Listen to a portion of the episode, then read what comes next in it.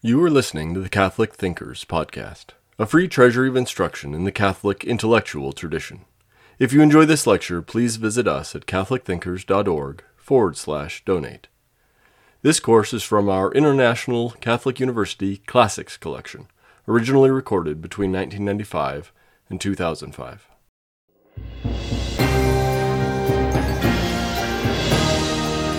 This is our third lecture in our Swift course in metaphysics. And today I want to talk about the subject of metaphysics. In the previous two lectures, we've been talking about a number of preliminary matters. And this is as it should be, because one of the ways in which Aristotle describes the science of metaphysics in the course of doing it is the science we are seeking. And it's as if it's an elusive discipline which is just eluding his grasp as he reaches for it. He almost has it, not quite, and so forth. How can we grab hold of it? What is going to be the distinguishing characteristic of this science of metaphysics, the science that we are seeking? Well, sciences are compared and distinguished from one another, of course, by their subject matters. Huh? So the first thing we have to ask ourselves is what is the subject matter of metaphysics? If it is a discipline distinct from others, it must have a subject matter distinct from others. Now, Aristotle, as I mentioned earlier, one of the things he did earned him the title of father of logic. The so called organon of Aristotle is the series of works which are devoted to logic, the various parts of logic. Now, logic is principally aimed at what? Argument at demonstration. And when Aristotle analyzes demonstration, he will move back to its component parts. And his organon, his logical works, can be arranged in terms of the components of an argument. Well, what is an argument? What is an argument? A science is going to be made up of arguments or demonstrations, proofs and yet we want to say that one science differs from another in terms of its subject matter. So we have to have some sense of what is the subject of a science before we can determine what the subject of a particular science is. Now, an argument is going to look minimally something like, well, if P, then Q if something or other is true, then something else is true because that something other was true. Normally, when we think of just a hypothesis of that kind, a hypothetical proposition, if P then Q, the components or the values of the two variables P and Q would be themselves proposition if so and so is married, then so and so is happy. So we would see a relationship between two propositions. When Aristotle analyzes arguments, when he analyzes discursive reasoning, he suggests that what we are trying to do is to prove the truth of a given proposition, which minimally would be composed of a subject and a predicate. S is P. So what a proof is trying to do is to establish the truth of S is P. And of course, if P then Q, Q would be presumably a proposition that would look like S is P, and P would be as well. So you'd have a relationship between just two propositions, as I mentioned earlier. What Aristotle is suggesting is this when we consider that the proposition, the truth of which we are trying to establish, can be designated S is P, what we need is something that will link together the terms of that proposition the predicate and the subject. So he is looking for a mediator between them, something that joins them together, something that links them. And what he proposed in his analysis of discursive reasoning is that what you need are premises or propositions that come first, such that a middle term links the subject and the predicate in those two propositions so that what we would have in the premises is S is M, and then M is P, therefore S is P, which is the proposition we wanted to prove. So Aristotle's analysis of discursive reasoning, he calls it syllogistic, which is the Greek term for discursive reasoning, is that you need three terms at least. You need the subject and predicate terms of the proposition which is to be proved, and those terms, the predicate and the subject of what will emerge as the conclusion, have to be linked in the premises in a quite specific way. So we would say if all S is M and all P is M, then all S is P. That's a fundamental form of what Aristotle called a syllogism. It is the structure of reasoning for Aristotle, and indeed, when you think about it, for anyone. Anyway, this is absolutely essential for asking now what is going to be meant by the subject of a science. We first of all had to ask, well, what is a proof? What is a demonstration? What is an argument? And our first look at it would be in terms of these very abstract and symbolic terms S, P, and M subject, predicate, and the middle or linking term between them in the premising or the premise, the propositions that go before or placed before the premises of the conclusion.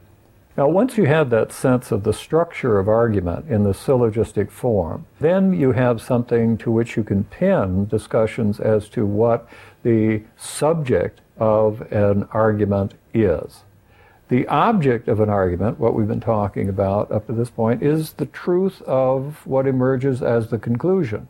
We want to know whether S is P is true. And it's not such that you just look at it and you see that it's true. There are, Aristotle said, propositions like that. If somebody says the whole is greater than its part, you don't say prove it. You say, well, of course, I knew that. If somebody says if you take equals away from equals, the results are equal, you'd say, yeah, I know that. You know that simply in virtue of knowing the language, knowing what equal means. So we don't ask for proofs of those. Those are, Aristotle would say, immediately known. That is, you don't need a middle term. You don't need a link between the predicate and the subject in order to see that they're true. But where you have an argument, of course, the proposition whose truth you're interested in is not self-evident. It doesn't wear its meaning on its face. You want to know, why should I hold that's true? And in order to hold it as true, you have to link it to other things that are true and which embody the linking or middle term in themselves. So the logic of argument is minimally that syllogistic. It involves three terms, and of it we can say that the conclusion is true because the premises are true. So syllogism generally will be that certain things being true, something else follows from the fact that they are true.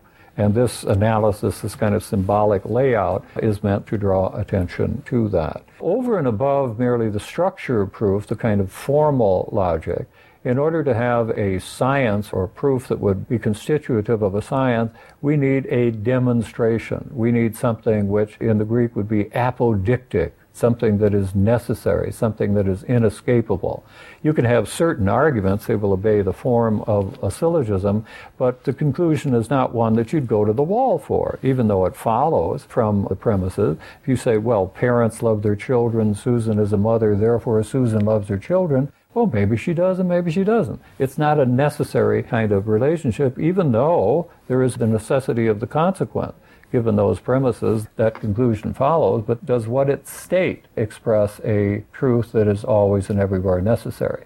That's the note, you see, that the Greeks wanted for anything they would call science or episteme, anything that would be apodictic to know a truth which could not be otherwise. What could not be otherwise. So it's not true today, wasn't true yesterday, it won't be true tomorrow. There is knowledge like that, of course, and a lot of it, and it's very important for our daily lives, but that isn't what the Greeks meant by episteme. By science in the strong sense, they meant knowledge of that which cannot be otherwise.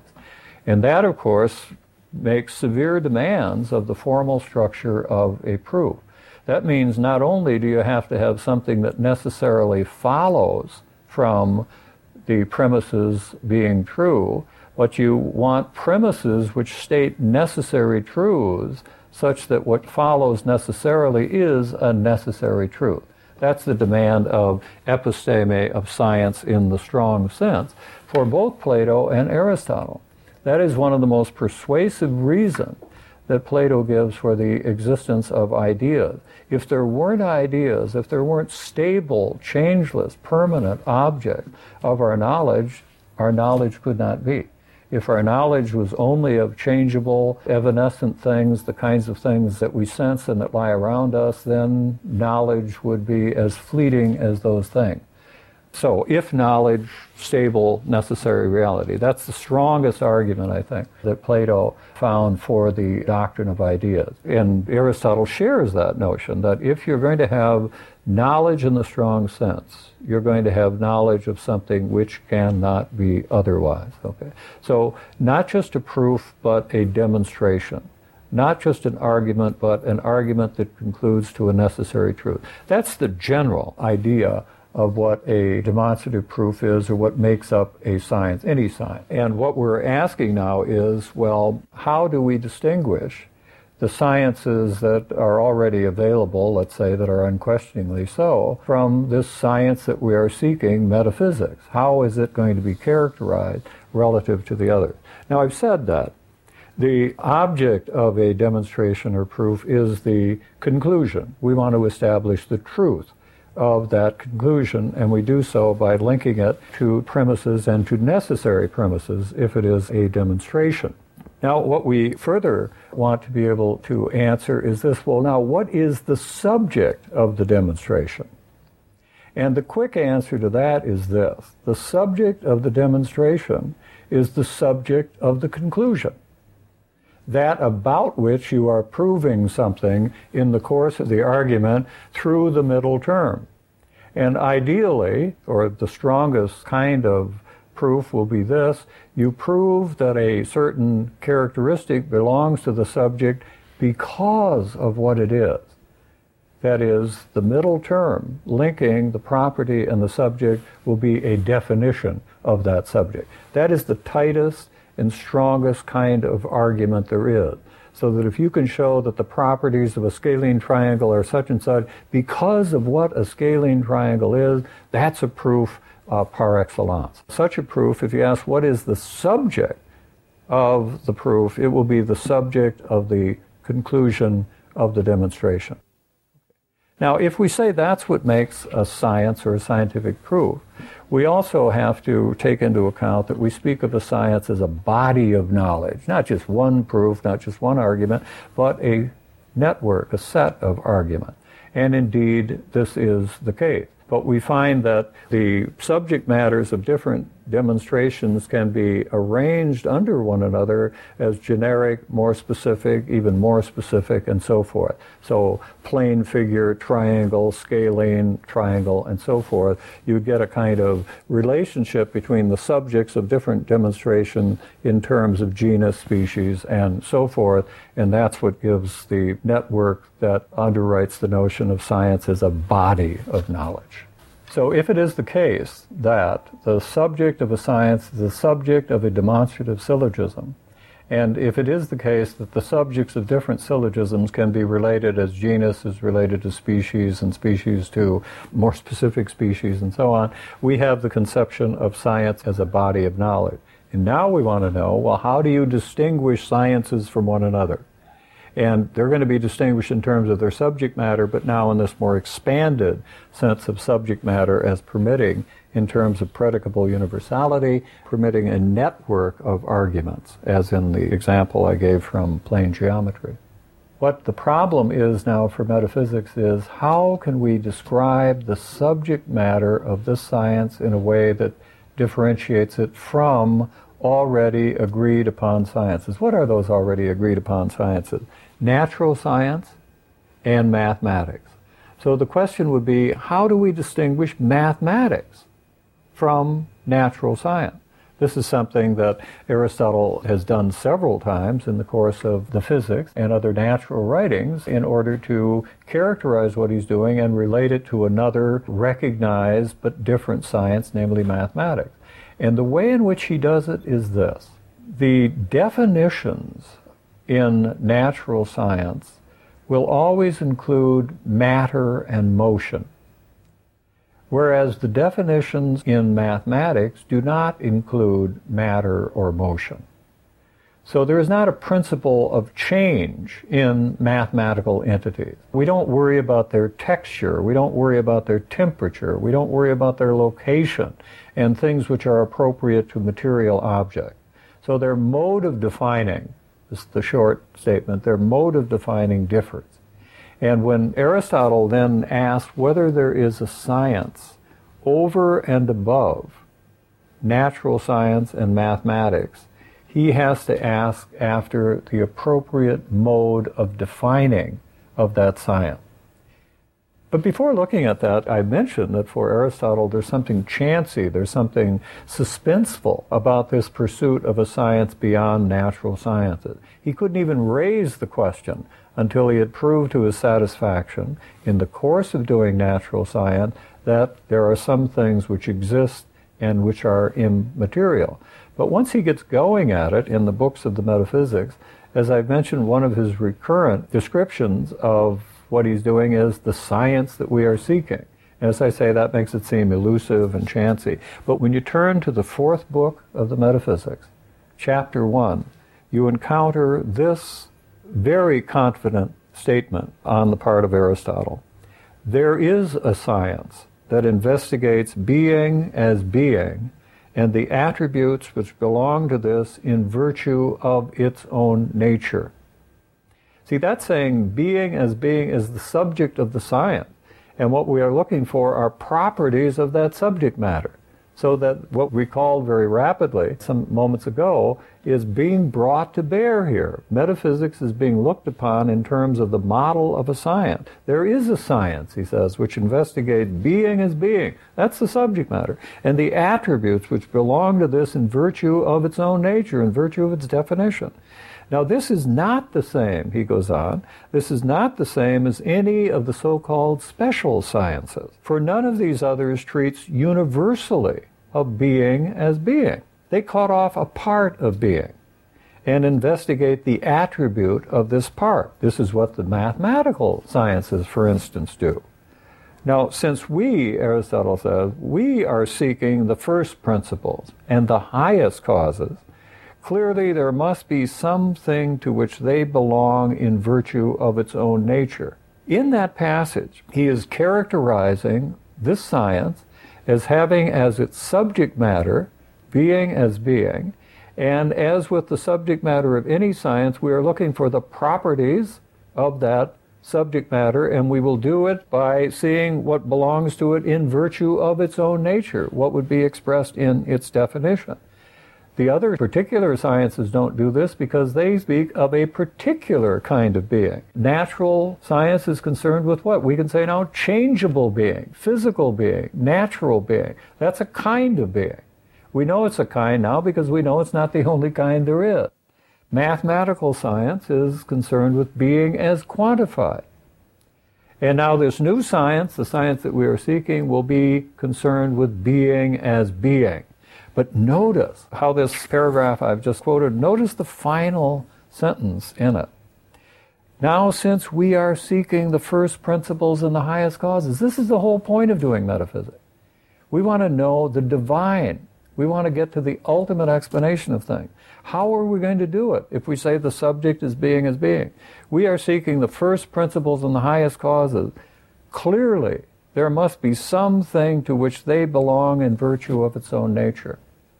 The subject matter of metaphysics, being as being, is that in virtue of which we're going to be able to say whatever we can say of the divine, because we're going to be looking at the divine as the first causes of being as being. You can already see there a response to the difficulty that so exercised Werner Jaeger. And you can see there an initial payoff, at least, of my claim earlier that for Aristotle and Thomas, for metaphysics to be a theology, it must first be an ontology. It must first be a science of being as being. But here you have in this chapter, chapter one of the fourth book of the Metaphysics, Book Gamma, this ringing assertion that there is a science of being as being. It is distinguished.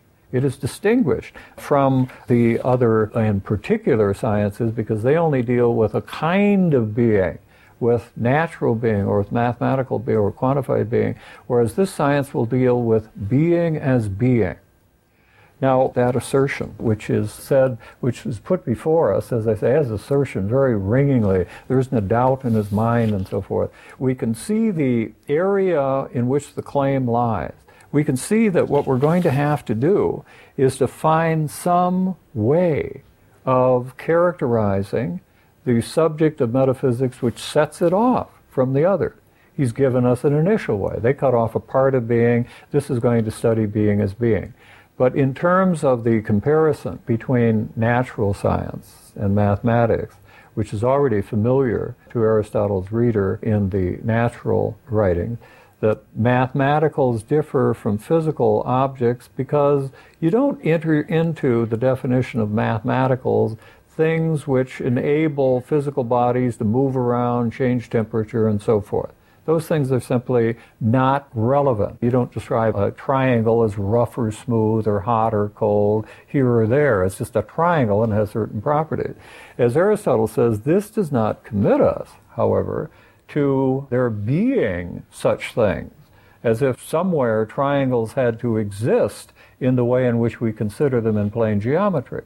This consideration of a triangle by the mathematician, which enables us to isolate the nature and definition of a particular, say, kind of plane figure and to study its properties and so forth, does not commit us to there being another realm of entities beyond physical object. This is an abstract way. This is a way of thinking which takes off from and leaves behind many of the characteristics of physical objects, but does not commit us to there being another realm of existing things here, when he's talking about a new science, as we've already seen, unless he has proof, unless he has convincing arguments on behalf of the claim that to be and to be material are not identical, there's no natural science. There are no things other than natural substances.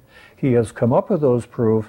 Now he is able to say being is a term that is more expansive than, it's wider than, it covers more things than sensible object.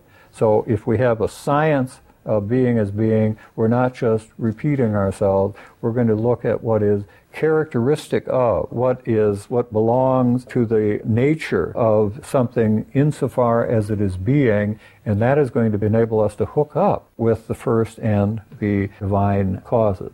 It all sounds, as I say, very straightforward but it is fraught with difficulties, and it's fraught with difficulties that arise from Aristotle's own views as well as difficulties that would occur to us.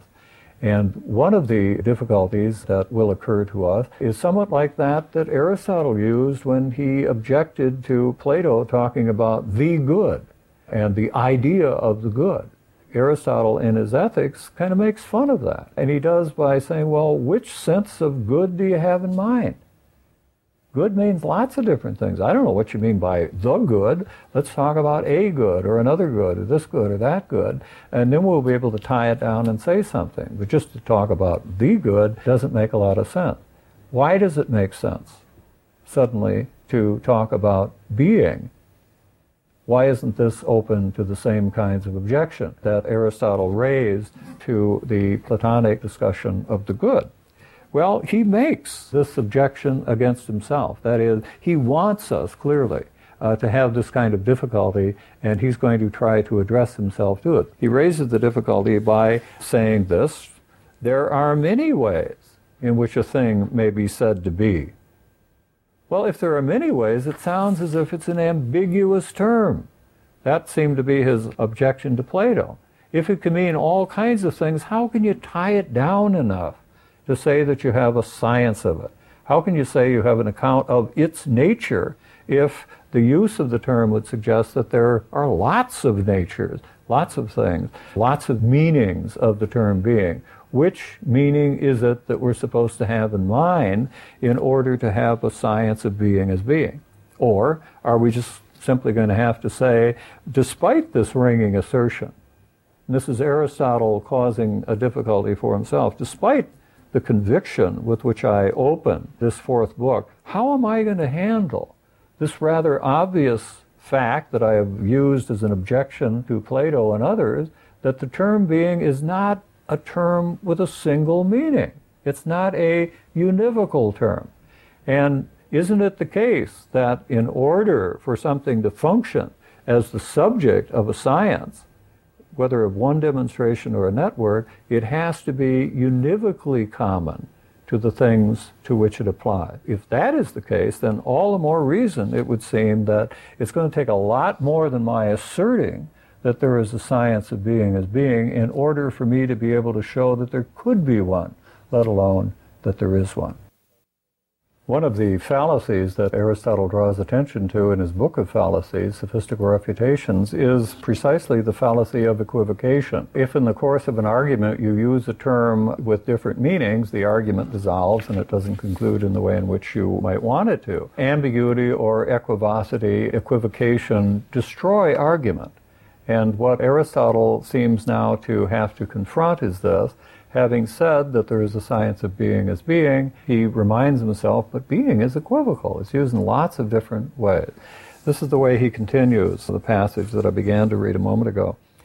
There are many ways in which a thing may be said to be, but all that is is related to one central point.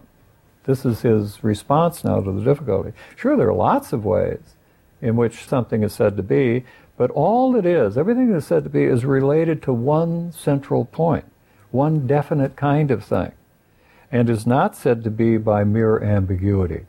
So he's addressing right on the difficulty that I have been suggesting. There are many senses of being, but this does not lead to ambiguity or equivocation. How can he show that? Well, he gives us an example. He gives us several examples, but let's just concentrate on one because it's his favorite example and it's the one that he uses again and again. And what he's looking for is the behavior of a term, of a common or shared term, which is not, on the one hand, univocal, that is, where in each of its relevant uses we would give exactly the same account of it. So that if we said Peter is a man, Xantippe is a man, Horace is a man, we would mean the same thing by man in all of those instances, all of those uses. So that we would say that the term man, as said of each of those, has exactly the same account or meaning.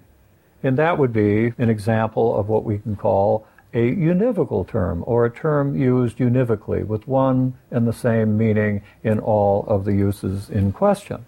As opposed to what? Well, sometimes we have a term that is shared. The same word is showing up in a variety of uses, but when we look at it, we figure the meanings that I would give to that term here, or the meaning I would give to it here, has nothing to do with the meaning that I would give to it over here. So if I said, for example, the boy stands on the burning deck, or cut the deck. Here I've got deck, the same English word spelled the same way, and yet if I tried to use the same meaning in both of those uses, I would dissolve into gibberish. So here it would seem that we have the same term, same spelling, the same orthographic symbol, deck, and it has two meanings, and they're totally unrelated to one another. There's no way in which we could find why the same English term is used in these two absolutely different ways. Or if there ever was a link, it's long been lost, so that we're just faced here with pure equiv- equivocity, pure equivocation, as we would be in thinking of pen as a writing instrument and pen as the place up in Michigan City where people are imprisoned or as the kind of enclosure in which livestock are kept. The spelling is the same, but there doesn't seem to be any relationship whatsoever between the meaning of the term in the one use and the meaning in the other. We just have to acknowledge that in languages that the same term is put to uses which are utterly unrelated. And when that is the case, we say, well, the term is used equivocally. Now, there's nothing about the term, of course, it's the use that makes it equivocal or univocal. Because if I say, this is a pen, and what you're writing with is a pen, what he's writing with is a pen, the term pen, of course, is going to be univocally common to all of those. Or if I say, Leavenworth is a pen, Michigan City is a pen, Joliet is a pen, well, I'm using the term in exactly the same way. So in these uses, the term could be univocal. But in the example with which I began, we would have the use of the same term. When we assign meanings to that term, they just aren't related. And so we say, well, we're equivocating on that term when we use it in that way. Now, Aristotle's problem is what? He can't say that being is a univocal term. He can't say that whenever we use the term being, we give one and only one meaning, and that's the way it works. He knows that being is said in many ways. And yet he doesn't want to say that this is an equivocal term. because if it were, it would destroy the possibility of argument rather than found it. And he's trying to found the possibility of a science of being as being here. So he says the many meanings of being are related to some central. And he illustrates it by the example of healthy. Healthy, like pen or like man in my other examples, is a shared term. And I can say that an animal is healthy. I can say that its urine is healthy. I can say that exercise is healthy. I can say that a certain diet is healthy. And here I've got the same term healthy. And what Aristotle is saying is the term being functions the way healthy does in that set of uses. So that if we can get some purchase on how healthy is working here, there's no problem for us. Insofar as we know the language, of course we use it that way, and we're not confused by it. But when we look at it, we see, well, we wouldn't give exactly the same meaning of the term healthy as we say it of the animal and as we say it of its food and as we say it of its urine, for example. All of these we would say are healthy, but we wouldn't give one and the same meaning are the meanings that we would give totally different and totally unrelated. What Aristotle invites us to see is this that all of them involve a reference to health. Health, healthy, obviously, but that isn't the real linking point here. What he wants to say is this one of the relations to health, one use of healthy, is primary, and it is that to which all of the others refer. So he says we would speak of that which is capable of health as the subject of health, as one meaning of healthy, that which preserves health as another meaning of healthy, and that which is a symptom of health as yet another meaning of healthy. But one of those meanings of healthy is controlling. The subject of health is that to which these other two meanings refer. Something is a symptom of health in that which is a subject of health. Something is preserves health in the subject of health.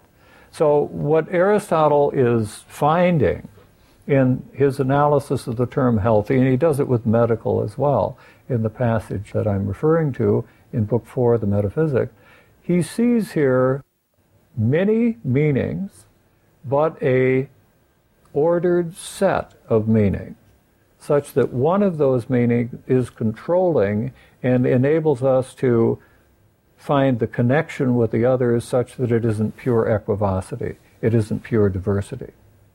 That simple little example is for Aristotle the way out of the woods, the way in which he can have a science of being as being, even though being is said in many ways. It's as if he said, sure, I can have one account, one discipline of all of the things that I call healthy because they're not just said in many different ways, they're all related to one central meaning. This is the model to which he is appealing in getting a governable kind of unity to a science of being as being. And how does he then spell that out? He says, so too, there are many senses in which a thing is said to be, but all refer to one starting point. Some things are said to be because they are substances, that is, autonomous existing units. Others because they are affections of substance, disposition of colors, quantities, place, and so forth. Others because they are a process towards substance, generation or destructions or privations or qualities of substance, and so on. He even says we, in this way, are able to give an explanation as to why we call non being being. We say of non being that it is non being. And the analysis of these many senses of being on the model of that very simple example of healthy enables Aristotle to say, look, don't you notice that there is one meaning of being here that either we have in mind when we hear the term being, or we're going to have to refer to it if the term being doesn't mean that flat out. And that meaning is what? Substance. Substance. So just as subject of health is the controlling meaning of the variety of meanings of the term healthy. So either the term healthy means that, the subject of health, or it means something that refers to the subject of health. So this is the analogy. Being either means substance, or it means something that refers positively or negatively to substance. And that gives us a control and a sufficient unity. So, in order to speak of a science of being as being, Aristotle has to acknowledge the difficulty that seems to be an equivocal term. He then establishes that as between an equivocal term, purely equivocal term, the examples I gave of pen and so on, on the one hand, and a univocal term on the other, there is a middle ground. There are things which are said in many ways, but with reference to some one thing. That's Aristotle's very descriptive phrase for the behavior of this kind of word. Thomas Aquinas will use the term analogy to designate words that behave in this way. And he will say, though Aristotle himself did not, that we can distinguish univocal terms and equivocal terms, and we can call this intermediate kind of common term that behaves in the way in which healthy does, we can call that an analogous term because the secondary meanings are analogous to or relate to the first or primary meaning of the term. Aristotle does not use analogy, though it is, of course, a Greek term, in just this way. But it's important to notice that Thomas does, and very often people read Aristotle as if this is the way he used the term analogy. Actually, it isn't. It's a small and linguistic point. But we can see that the central claim is this being is said in many ways, it's a controlled multiplicity. There is a primary meaning, that meaning is substance. That gives us the focus for metaphysics. The point that we've reached is absolutely crucial for understanding how it is that Aristotle and Thomas set up metaphysics as a science distinct from mathematics on the one hand and the philosophy of nature on the other. And what we've just been looking at addresses what would seem to be a tremendous roadblock in the way of having a science of being as being. And it is the claim, the observation, the objection that, well, wait a minute, being is said in so many different ways that I don't know how you can focus in a way that would be anything like what we mean by the focus of a science, where we have a subject matter about which we're trying to prove things. And Aristotle had said there is a science of being as being, and we are going to show that whatever belongs to being belongs to it because of the nature that it has. And that can tend to suggest to one who thinks of the other sciences and thinks of Aristotle's logical work, well, there must be some univocal meaning of being that is being presupposed here in order to have a science. So Aristotle puts this objection in effect to himself. You're right. I know that. You know that. Being is said in many ways. Does that blow out of the water the possibility of a science of being as being? I don't think so, Aristotle said. Maybe I thought so earlier in talking about Plato's use of the good. That's been suggested by some very notable Aristotelian scholars that Aristotle didn't remember what he already knew when he objected to Plato, and now he remembers it and he's able to apply it here. That sure, while you can have many meanings, they're not necessarily unrelated meanings. And it's little simple examples like healthy that enabled Aristotle to notice that there's a mid case of shared terms between univocal terms on the one hand and purely equivocal terms on the other. Aristotle would call this equivocation by design as opposed to chance equivocation. As I mentioned, Thomas calls equivocation by design or this controlled ambiguity analogy. And here you have a variety of meanings, a plurality of meanings, but one of them is controlling. Either that's what the term will mean, or if it means something else, that other meaning is going to refer back to this controlling meaning. It's what Thomas will call the primary analogate of the analogous term as opposed to the secondary analogate. And what we are being given here as the solution to this seemingly devastating obstacle to there being a science of being as being is that there is sufficient unity when you have this controlled ambiguity or analogy, you can focus on the primary meaning of the term, and that will be sufficient to give you a science. So let me just put before you a number of passages in which Aristotle is making the point that I've been laboring to make here for you. For not only in the case of things which have one common notion does the investigation belong to one science, but also in the case of things which are related to one common nature, for even these, in a sense, have one common notion. Things that have one common notion, this clearly seems to mean things which share a term univocally. So that in a science, when we're talking about the terms that enter into the arguments or demonstrations, presumably they apply univocally to either less general things in that science or to the particular, so that there is an application that is unproblematic of the argument to the things to which it applies. Whereas in the case of being, you don't have that kind of unity. You don't have univocity. You don't have a single meaning. And Aristotle is now saying, reassuringly, you don't need that in order to have a science. It's not the case that each and every science must have one common notion or deal with things which share one common notion, read univocally common notion. But also in the case of things which are related to one common nature, for even these, in a sense, have one common notion. What does he mean by one common nature? Is this a surreptitious way to introduce univocity into the thing. If there's one common nature that they all share, why not say this is univocally common? Well, what was the example of healthy? Health, this abstract term, that's the one common nature.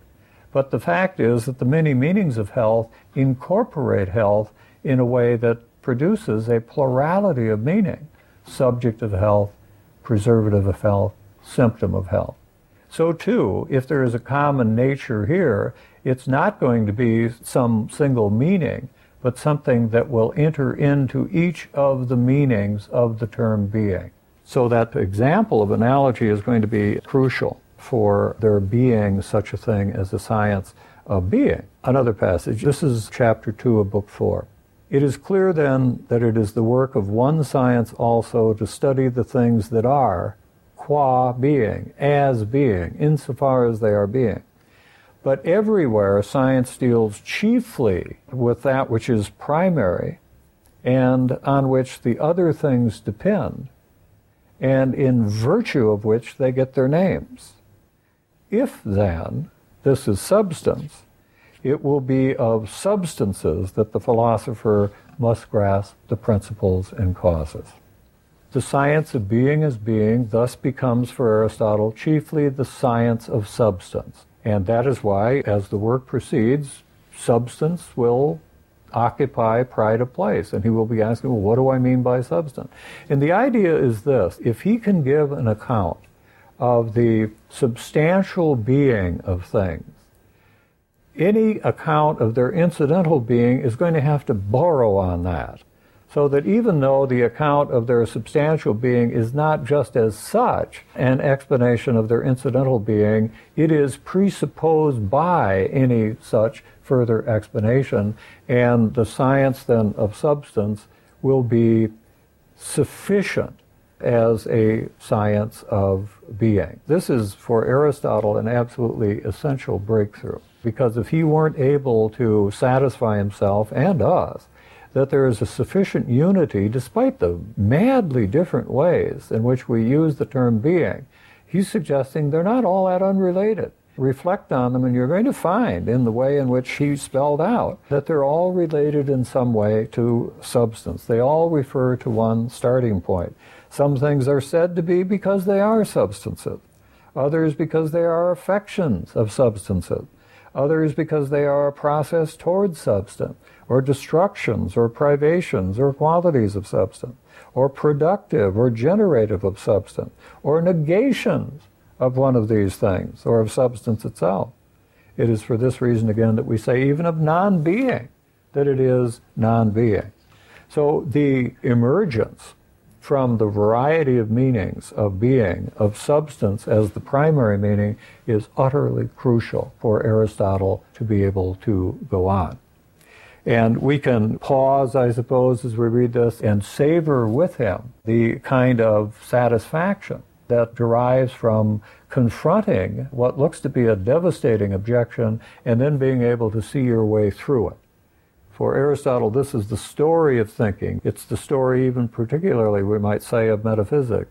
The third book of the metaphysics, book beta of the metaphysics, the so called book of problem, in which Aristotle just enumerates all of the issues, the aporia, the obstacle that the wise man is going to have to handle if he is going to deliver on that description of the wise man that we analyzed a few lectures ago. So that the possibility of there being a science of being as being to be able to crash through this big obstacle in terms of equivocity and say i can do it it's possible it looks unmanageable and so forth. All we have to do is concentrate on substance and say the science of being as being is as good as identical with the science of substance. So we can savor with him this great solution. But even as we do, we're going to find ourselves wondering if this really addresses the problem with which he began Book 4. That problem was how do you distinguish this science from the other and particular sciences, from natural science and from mathematics?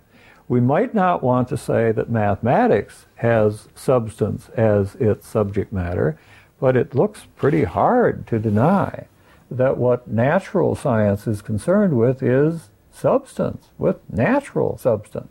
So the question that has to arise, and which he has not answered yet, is how can we give an account of substance which is not identical with an account of natural substance? So it might seem, and I pose this as the difficulty to which we're going to have to turn and which we have to address head on. It looks as if Aristotle's solution here merely lands him back in the same soup, where he's not able to show, or he seems to be talking about substance in a way that we have to be able to distinguish from sensible substance. And this doesn't seem to be self evidently the case at all. So, the first difficulty that I want us to see after we've savored a bit this great solution that Aristotle has given us is that we could then say, well, substance in what sense? Substance in what sense? In virtue of what can you say that substance is anything more than physical substance? Isn't it the case that if we were going to give any account of substance, we're going to go right back to physical things and we're going to have to talk about their characteristic. Indeed, that is the case. This is what characterizes books 7 and 8 of the Metaphysics of Aristotle, which zero in on the notion of substance. You can think that you're almost getting a reprise of the physics of Aristotle. So that's one difficulty. How does just isolating substance as the primary meaning of being settle the question of the mode of defining of metaphysics that distinguishes it from natural science and mathematics, and a far more important issue. Why is it that Aristotle seems now to be putting a premium on generality, on being as opposed to physical being or mathematical being? In the physics, he has suggested that progress is from the general to the specific. Now, suddenly, it's as if we're asked to celebrate the general as general. We hope you enjoyed listening to Catholic Thinkers. Please visit us at catholicthinkers.org forward slash donate to help us keep this content free.